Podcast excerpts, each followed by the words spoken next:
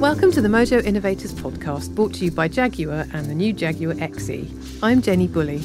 Uh, today, we're going to be talking about the Californian teenager who couldn't surf but invented surf pop, the stereo pioneer who could only hear in mono, the man who embodied the contradictions of post war America. He is Brian Wilson. Of all the musicians we write about in Mojo, one of the most commonly referred to as a songwriting genius has to be Brian Douglas Wilson. Brian's unique approach to songwriting and recording has been celebrated and puzzled over by generations of music fans and scholars around the world. Uh, with me to share their own crackpot theories and feelings about Brian Wilson are Mojo's non surfing editor, John Mulvey. Hello. And Andrew Mail, Mojo's senior associate editor. Uh, oh, hello. Both of whom have interviewed Brian. Uh, we're going to focus on Brian's innovations, firstly with surf rock and then pet sounds, onto Smile and beyond. Excellent. So, Andrew, it's 1963. Brian has co written, arranged, produced, and sung on 28 top 40 hits, including Surfer Girl.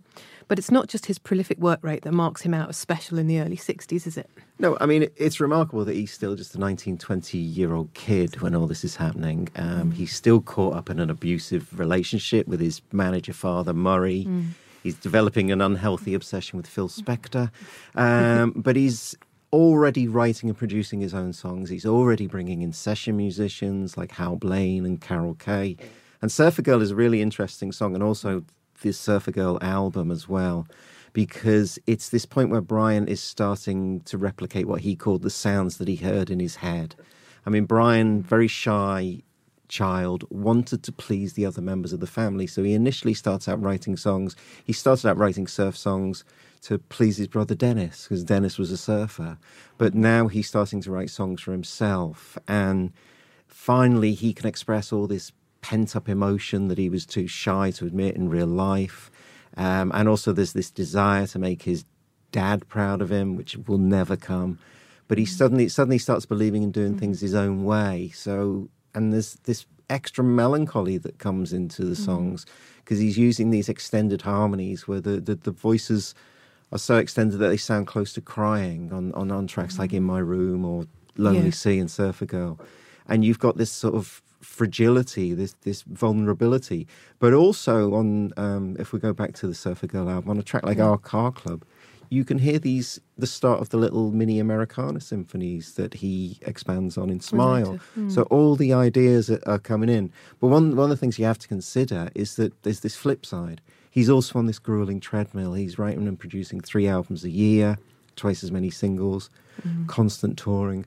So even at this point where his creativity is starting to peak, it's also starting to fracture at the same time. Mm. And he's also massively insecure yeah. Uh, about his innovations. Absolutely. through. Yeah. It's, it's kind of, I think, um, when I interviewed him about 25 years ago, he actually referred to Surfer Girl itself as a prissy little trip. Yeah, and that's what he right. thought that the rest of the Beach Boys, how they perceived this music that he was making. If he yes. wasn't making songs about cars and girls and the occasional moped, yeah. then then then he was then he was kind of letting them down. Yes, because, and right. so while yeah, this he, need to please, yeah, yeah, it's mm. really strong. But in a strange way, he's intensely competitive as well, though, isn't he? It's yeah. That, that's kind of need to do well that probably and comes that, from Murray. that grows as well, and that yeah. kind of, which we'll see, that kind of suddenly starting to cut other members of the band out. But yeah, I mean, right. gets that from, yeah, trying to keep everybody happy yeah. initially and, want, and wanting mm. people to like him. But that's, that, that's the thing. I think so much of what he did was based on compromise at the same yeah. time as innovation.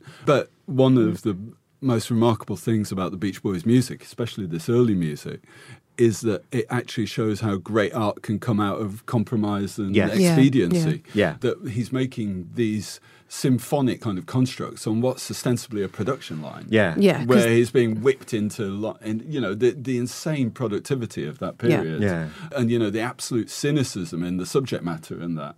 Well, also, you know, say the, the cynicism of somebody like Mike Love, who is also at the same time contributing great lyrics, you know, and and and, and a, yeah. you know, and a, and a brilliant voice. So you have these kind of they are sites of conflict these yeah. these records you know and almost you could argue that's what makes them great that it's the fact that he hasn't got complete control that he's got something mm. to fight against like his own demons but mm. also his family and the other members of the band. And he's operating within this kind of 60s singles market that's incredibly intense, and everybody has Yeah. to come up with a new song every few months. and and at a time where the the first kind of stirrings of the kind of singer songwriter auteur Yeah. vision, which is Mm. which which obviously he shares many of those kind of traits in terms of the individuality of his vision, but at the Mm. same time he's in a he's in a kind of a machine, which makes him a kind of anti Dylan, Yeah. effectively. But he's writing that. pretty much hmm. all of you know all of these albums. You know, nine out of, out of the ten songs he's right. You know, he's pretty much Every writing time, himself. yeah. Yeah.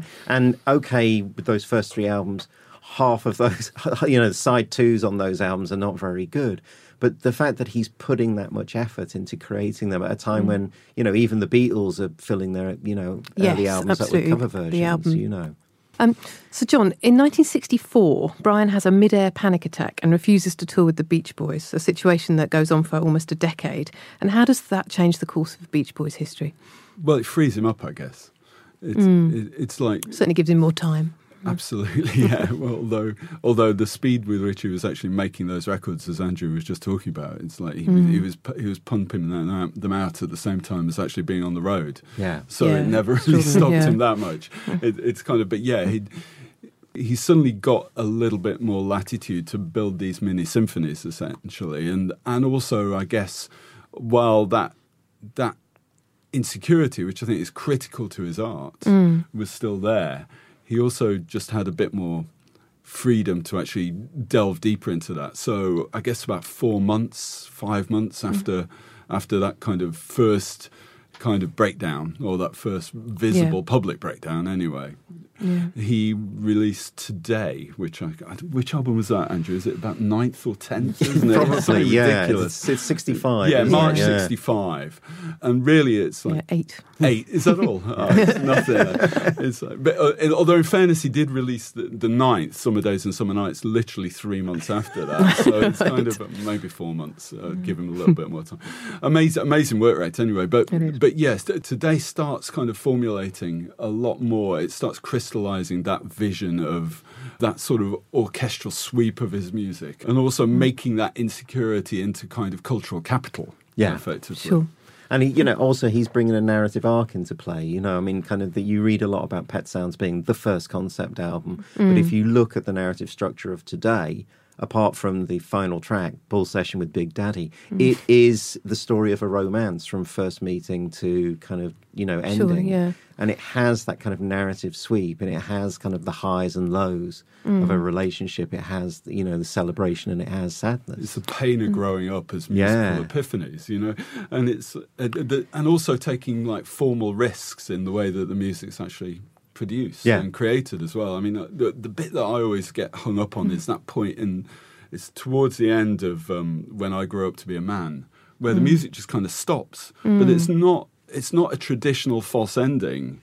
It's kind of it's it's like punctuation in the middle of the song. It's it's it's not as if there's just like some you know, just some kind of little jokey end bits after that. It's like the critical refrain actually comes in at, mm. after that caesura, you know, when So, can we kind of trace back his modular recording? I think so. to- yeah, To that to, point. to- to that mm. point. Yeah, and I think mm. that which was a nightmare for radio programmers. Yeah. know, Yeah. immediately Yeah, started getting grief from that as well because you know there- because there's that dead airspace at a time where that was anathema. But I mm-hmm. think those records are fascinating because he's still operating within the top 40 world. You know, he's still Yeah. pumping out sort of radio hits at the same mm. time as bringing in all these sort of production experiments and harmonic experiments as well. Mm. And then by summer days and summer nights, he, he he's written California Girls. Yeah. which is which is so trivialized, but it's like at some point in the nineties, I became absolutely obsessed with the first twenty seconds of Yeah. California Yeah. Girls, to the degree where I wouldn't actually bother playing the rest of the song. I would just just kind of play that over to you again and again and again because it's like mm. the most absolutely sort of rapturously beautiful bit of symphonic mm-hmm. Musical Yeah. writing. I, th- I think you brought up a really important point because I think the beauty of that song is that so many people just hear it as a pop song. It can exist as a pure pop song, and yet at the same time, you can break it down and just marvel at its creation as well. Absolutely. There's that lovely story, isn't there, about him taking his first LSD trip at his friend's house and spending some time with his head under a pillow, you know, worrying about you know how he's scared of his parents, Well, and then yeah. emerging to sit down at the piano and write the you know Yeah. bit, and then just play it and play it and play it, much like you did later with the whole intro. Exactly, again and again and again. The other, the other, the other secret which he told me about, which uh, I mean, I think one of the things that people miss about Brian Wilson is his sense of humour. His profoundly weird sense of humour. So even even See in his- smile later. yeah, exactly. Yeah, we'll get on to that. But in, even in his more lucid interviews, he has a kind of a, a, a kind of crafty way of t- saying things, which means that you're never quite sure how much truth he's talking. But one thing hmm. that he said to me, and I know he said it one or two other things, is that his secret of his creativity was that he abstained from having orgasms. That wow. basically, that basically it was all, it was all this kind of that, that it was a next level of kind of repre- repressed sexual kind of libido basically. So yeah. it's almost like this kind of tantric obsession mm. where every all his kind of creative juices were literally being channeled into the music. Well, yeah, Yeah, when well, you that- listen to something like Good Vibrations, that makes complete sense, doesn't it? You know, both, but uh, you know, this in the sound of it and in the title as well. Absolutely, You know? and Yeah. sets a precedent for "Hang On to Your Ego" as Yeah, well. yeah, definitely. I mean, uh, I think this is one thing that he did ascribe to his father. It's one of the best bits of advice that his father ever gave him. He, he- What, keep he- one foot on the ground. Yeah. well, So, um, Pet Sounds obviously was extraordinary for the studio techniques that Brian was using. But um, is there anything else going on on Pet Sounds that hadn't been done before, Andrew? Well, I think one of the things that's maybe worth Mm. saying is the flip side of that, that what we've been kind of establishing, that so much of what happens on Pet Sounds, he's already developing on earlier albums. I think what's innovative about Pet Sounds is how, you know, he's basically working with these session musicians whilst the rest of the group are off, off on tour. But we mentioned earlier this mm-hmm. sort of modular approach of like working. Yes, yeah. on first working on the sound of each instrument one by one and perfecting the sounds that he's you know heard in his head and then mm-hmm. creating this sort of bed of sound on which the lead vocals are going to be recorded and then kind of you know almost i mean you can see why the bands start kicking against it because they're almost brought in as instruments you know Yes. to to play these roles and kind of he's making so many demands on them in terms of like you know he they weren't allowed to rehearse i think that's right but they had to Oh, go through right? Mm. multiple takes so he's ac demanding that they get the sort of resonance and tonality of their vocals Mm. exactly right And the the other Beach Boys were on tour, weren't they? Yeah, they, and they, they come, come back, back and into this great, Yeah, and crazy here, studio and kind endeavour. of a lot of people have sort of referred to the creative process of Pet Sounds, and, and certainly with Smile, as something close to like closer to the editing of a film than the making of an Mm, album. That you've got all these individual little pieces that you have to then edit together. Mm. And I think the hard thing was for the band was to come in and see these kind of and hear these kind of weird inverted chords and weird progressions and key changes and listen to instrumental tracks that had bicycle bells and dog barks and clanking coke cans and harpsichords on them and kind of and hear it as the same band that they'd you know Absolutely, been yeah. part of and also i think they were very protective of brian so when he brings in Tony Asher as well that he's writing Yes, the lyrics with. yeah. I mean, this is fascinating because you kind of realize that Brian is often at his best when he's got somebody else to kind of fashion his abstract thoughts. I mean, Tony Asher was a mm. former ad man. And so, you know, Brian would sort of tell him these feelings and he'd put them into kind of almost ad copy, these succinct kind of lyrics mm. that expressed it in a way that kind of people could understand. So that kind of, you know, that piecemeal sort of approach. But also, I think that we've said that kind of Brian's songs hint at a kind of sadness, but with songs like kind of, you know, That's Not Me, you start to get a real sense of sort of existential fear. And that thing that we were saying about the Beach Boys, how their songs can exist as pop. And yet, the longer you stay with them, Yeah. the more you pick them apart. You think, that's not a pop No. song. And there's a great story, um, the Michael Moore film, uh, Roger and Me. Um, has it? The one of the guys in it is called uh, Ben Hamper. He, he worked at the Flint um, sort of car factory, and he talks about having this nervous breakdown in the car park outside Flint. And he's listening to uh, "Wouldn't It Be Nice," and he says, "I'd listened to "Wouldn't It Be Nice" all these years, and I thought it's a nice, happy pop song. And then I realised that all the things that they're wishing for never come. They can't have. yeah, maybe if we think Yeah. and wish and hope and pray, it might come true. Yeah. But it's all denied. And I think that little tale kind of for me sums up the genius of Brian at this point that you can, these songs still work as pop. And people dismiss Pet Sounds for being mm. saccharine, they dismiss it for being kind of throwaway. And no, the, underneath the surface, it's incredibly dark. And I think those, mm. it's there in those weird chord progressions and weird key changes, but it's also there in that in the lyrics, you know, that shift from innocence to darkness. The, the simplicity there is incredibly It, deceptive. it- so much of it's unresolved. I Yeah, think. It's, absolutely. It's kind of like when you when you were talking about the Beach Boys being away on tour and how they came back to these kind of Yeah. strange instrumental constructs. One of the amazing things that, building on what I was talking about, the intro to California Yes. girls before, was that um, he worked out a way of actually creating emotional tension um, and depth without actually using their voices. So Yeah. they so they must have come back and thought. Oh my God! How much does he actually need us anymore? Yes. Not Yeah. just because of his lyrical insights and the way that he'd moved away, but also because his his kind of um, scoring, effectively, Yeah. on on something like "Let's Go Away for a While," Yeah.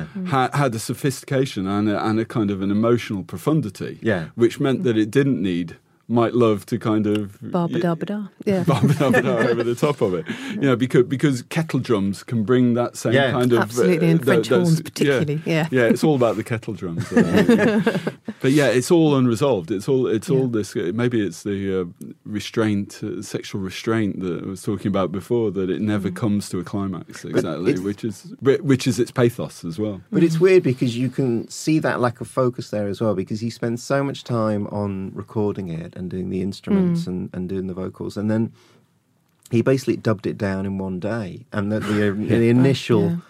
version of Pet Sounds as these as fluffs and background noise and kind of it's and people had to go back to him and say this you've got to do it again Brian it's almost like that part of the job was no longer Yeah. important to Yeah, him the- because he'd created what he heard in his head he'd satisfied mm. himself Okay, that seems like a good place to take a break and uh, tell you a bit about our sponsors, the nice people at Jaguar. You are listening to the Mojo Innovators podcast, brought to you by Jaguar and the new Jaguar XE. At Mojo, we're always learning new things from old about how musical history complements and informs our understanding of the best new records. Jaguar work the same way, and their collaboration with the premium audio brand Meridian shows how heritage values and a cutting edge outlook can sit side by side in perfect comfort. Okay, are we feeling the acid yet? right, so today on the podcast, we're talking about Brian Wilson and uh, on his controversial masterpiece, Smile. So, Andrew, Smile was meant to be Brian's masterwork before it went horribly off the rails. What do you think he was trying to achieve with it? Well, Wilson himself called Smile um, contemporary American music. He wanted to make the point out that this was no longer pop music, um, but he also called it his teenage symphony to God. And it was conceived as, I suppose, a, a 12 track concept album, but again, mm-hmm. assembled from short modular musical fragments. I mean, the approach that he first used in Good Vibrations, I suppose, to, you know, the, Yes. the, the clearest example.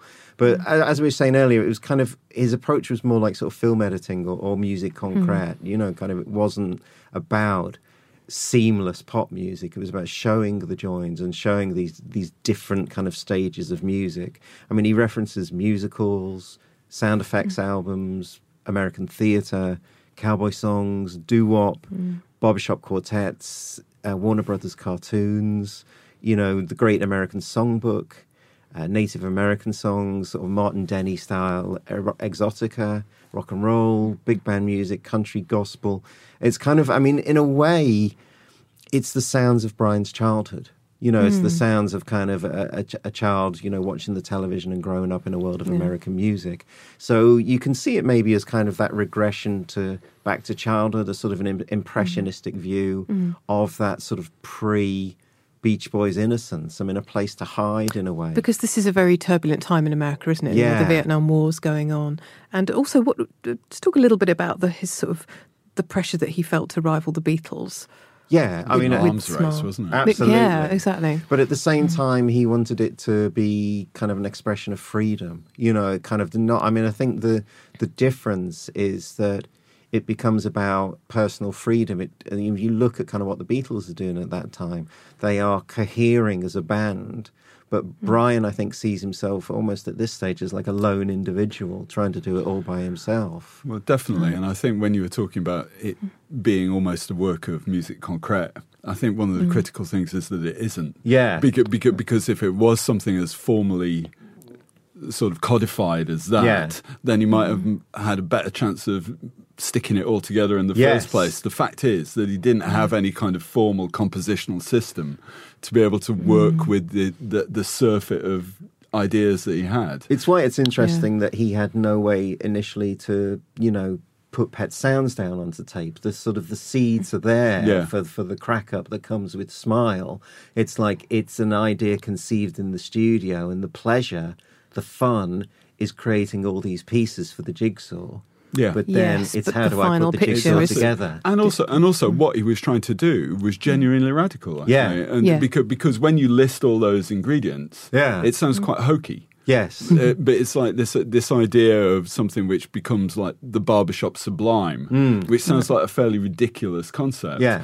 But actually, what he manages to do, and what at a time when people like the Beatles and a bunch of other bands were starting to look towards Eastern spiritualism to make transcendental music, Yeah. Hmm. he took all of this sort of vaudevillian music and made that spiritual, made, Yeah. made that Yes. transcendental. And you- you know, which the- is, the which is comparison such a point to- strange thing to do. comparison points are things like Aaron, Aaron Copland, Copland, yeah, exactly. and mm. you know, and that he's going back into his own past, but also the American past. But I'm not ever hmm. sure exactly how much he sat down and la- listened to Appalachian Spring or something Yeah. like that. I don't know whether I don't. I've never read I don't, whether he actually I don't did even, that. I don't even know if that's You think it was important. instinctual I think it's the fact that he's kind of that's what he's operating on. That he's going into, you know, the American frontier. It's American history, and the fact that he's mm. tr- using that as a place to find succor, you know, and kind Yeah. of and, and and and as you say, a kind of divine inspiration is utterly unique. It is. We should mention Van Dyke Parks at this point too, Yeah. because a lot of that kind of subject matter comes from his lyricism too, doesn't it? And I th- and again, that also creates another reason for tension. We're talking about another vocalist coming in and sort of you know usurping Mike Love's role.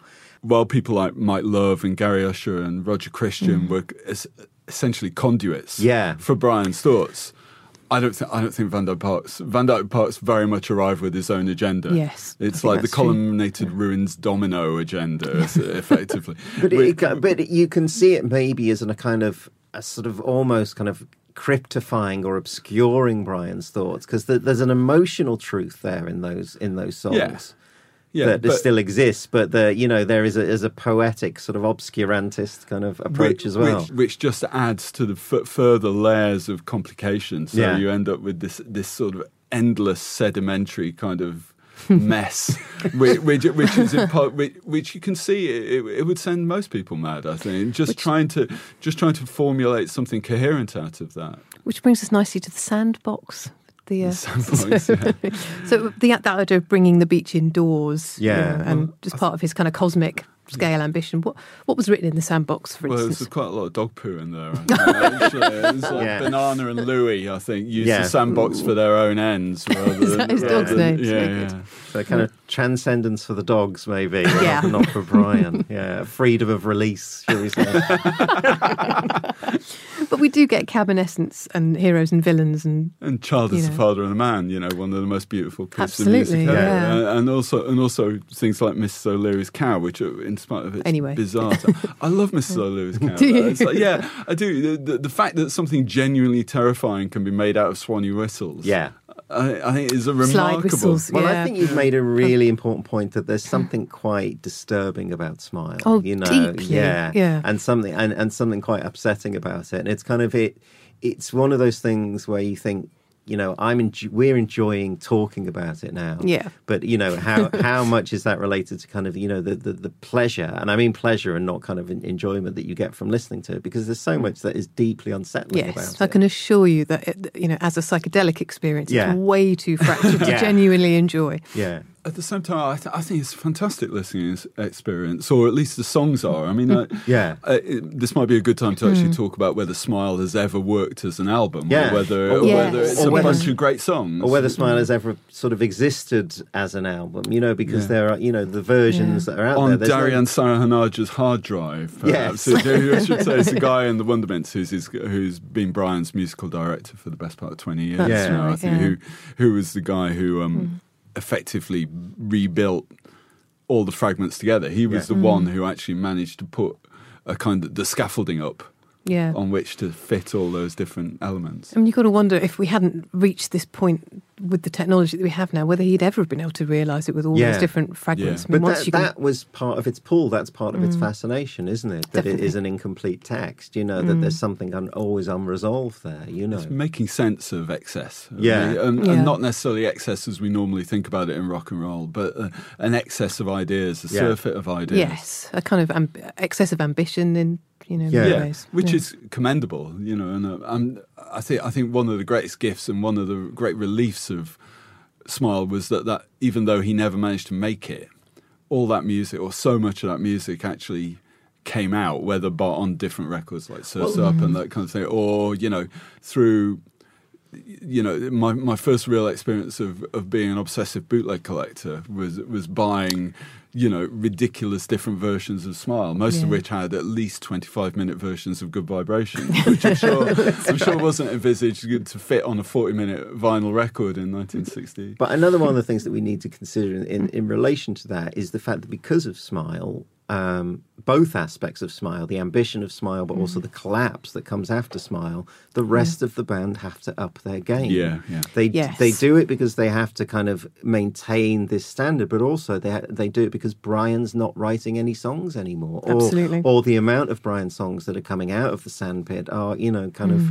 very small. So because they having have written 150 10 second fragments Yeah. for Smile, he's kind of basically exhausted tired out. his kind of creative energies for the next few years. But what's impressive is that they do. They don't kind of say, "Oh, let's go back to being a surf band or something." That they have this ambition now in inbuilt. Yeah, they all And- on, don't they? yeah, and those those albums, sort of from you know, sort of Smiley Smile to Surfs Up, Mm. are, are you know, and, and Holland and everything are incredible because they are. There's an aspect of each of them that is trying to be a version of Brian. And that's what Mm. makes those songs so fascinating. They're not regressing. They're trying to maintain an ideal that Brian has established. And, uh, you know, they do it with various Mm. degrees of success. But those albums are great. And I think the reason they're great is because you have this absence there that they're constantly a trying to fill in to different fill. ways. It's one of those amazing situations that we see a lot in 60s bands, I think. Especially mm. you, you think about British bands like the Rolling Stones or someone where these groups ostensibly set themselves up as covers bands Yeah. and, and they had no assumption that they were going to work out to be great songwriters. And I think that's the same of people like Dennis and uh, Yeah. Yeah, uh, sure. Dennis especially, but Yeah. Carl as mm-hmm. well in the Beach Boys, that they suddenly, out, out of business necessity, were forced to become psychedelically creative musicians. Yeah. And at a time when Andrew was saying that Brian, that they were forced mm. to try and create music that was similar in some ways to Brian's, Brian, of course, had suddenly decided to go in quite a different direction for the songwriting that he was doing. So instead of these mm. grand sweeping gestures, he was writing very tiny, domestic, Yeah. in many ways banal mm. songs like Busy Doing Nothing Yeah. on um, Friends, isn't it? Yeah. Right. Which is basically his day. Yeah. and and uh, and the day of a man in in you know fairly severe lockdown. Yes. Mm. I mean, still uh, the kind of emotional autobiography that you were getting Yeah. from Pet Sounds and Smiles, Absolutely. but just transplanted. but to yeah, and, but instead of writing about first love, he's talking about exactly how the postman follows the path to his front door Yeah. Yeah. and what and what he's got to look out for on the way. You know. Obviously the 70s were a quite troubled decade for the Beach Boys. Think about a song like Till I Die from Surf's Up. Uh, how does that reflect? Well, one of the interesting things about um, Till I Die, I, I always felt that it was uh written as an answer song to The Lonely Sea. Because it's kind of that's the young Brian looking out to the sea as a kind of young man and kind of and, and, and first being aware of kind of melancholy and being alone. And then This is written. Um, it was originally meant to be on the 1969 album 2020, and uh, it was played in the studio. And Mike Love listened to it and said, "What a fucking downer." so he Brian basically packed it away and didn't do anything with it until August 1970. But I think he was he said he said that he'd been depressed and preoccupied with death, and he was looking back at out at that ocean again and just yeah. saw it as black and just saw himself as a speck of sand on it or So a, in many ways, Mike's reaction, cork. yeah, in many Yeah. ways, Mike's reaction was really quite in keeping with the sort of cosmic insignificance that Brian was feeling absolutely at that time. and you know but bruce johnson called it the last great brian wilson song and i think one Mm. of the things that reason it gets so much attention is it just it encapsulates where he was at the time. I Yeah. mean, and it, yes, a song like "Busy Doing Nothing" does because it's about the banality of his day. But you suddenly get this point of focus where he just kind of realizes his insignificance, Mm. and but and it's also a song that kind of harks back to the harmonies of those early Beach Boys albums. It's you know, so it feels very much like a kind of. It's clearly not an end point. I mean, he has you know so many more creative years ahead of him. But in terms of his involvement with that stage of the Beach Boys, it feels very much like a full stop from if we take the Lonely Sea as the start point, and that's the creative arc. And so, John, when you interviewed Brian in uh, the mid 90s, how did you find him then? Well, it was a, it was a really interesting time actually because he he'd just come out of what was effectively a kind of hibernation at that point. He had he suddenly had two records. He'd he'd he'd been kind of released from the grasp of Dr. Eugene Landy, his uh, somewhat uh, over conscientious psychiatrist, shall we say, and songwriting co-partner in the late 80s and had um, suddenly hooked up again with Van Dyke Parks to make a record Orange Crate Art and at the same time had made a record with Don Was which was slightly, slightly confoundingly a, a bunch of studio new studio versions of old Brian songs which without Brian's production but with Don Was's production which didn't seem to make a, a huge amount of sense uh, aesthetically Don but, but, but but was still was still a really useful way of relaunching him into into, Yeah. into the world, and a, and also a way of seeing him as a great songwriter and and Mm. a great artist. Rather than that guy who used to be in the band who've been playing state fairs for the past 15 years, which is what in Sure. the interim Mike Love had turned the Beach Boys into. So Mm. it was, yeah, he was he was really interesting. He was very lucid. He was quite depressed and uh, cancelled the the interview two or mm. three times. And we ended up going to his house in LA just before we went to the studio. He played Surfer Girl for me on the piano, Oh, wow. and he wrote a mm. new bridge which kind of interpolated bits of his song "Love and Mercy" into the bridge. Mm. And then when he finished it, he turned to me and said, "I'll give you a hundred dollars." I'd been taping because I've been recording the interview, and he said, "I'll give you a hundred dollars if you put that on the radio." Uh, and his manager was sort of going, uh, "Brian, you don't really, you shouldn't really be saying that." But but he was- he was saying things like that. But Did you take the money? I did.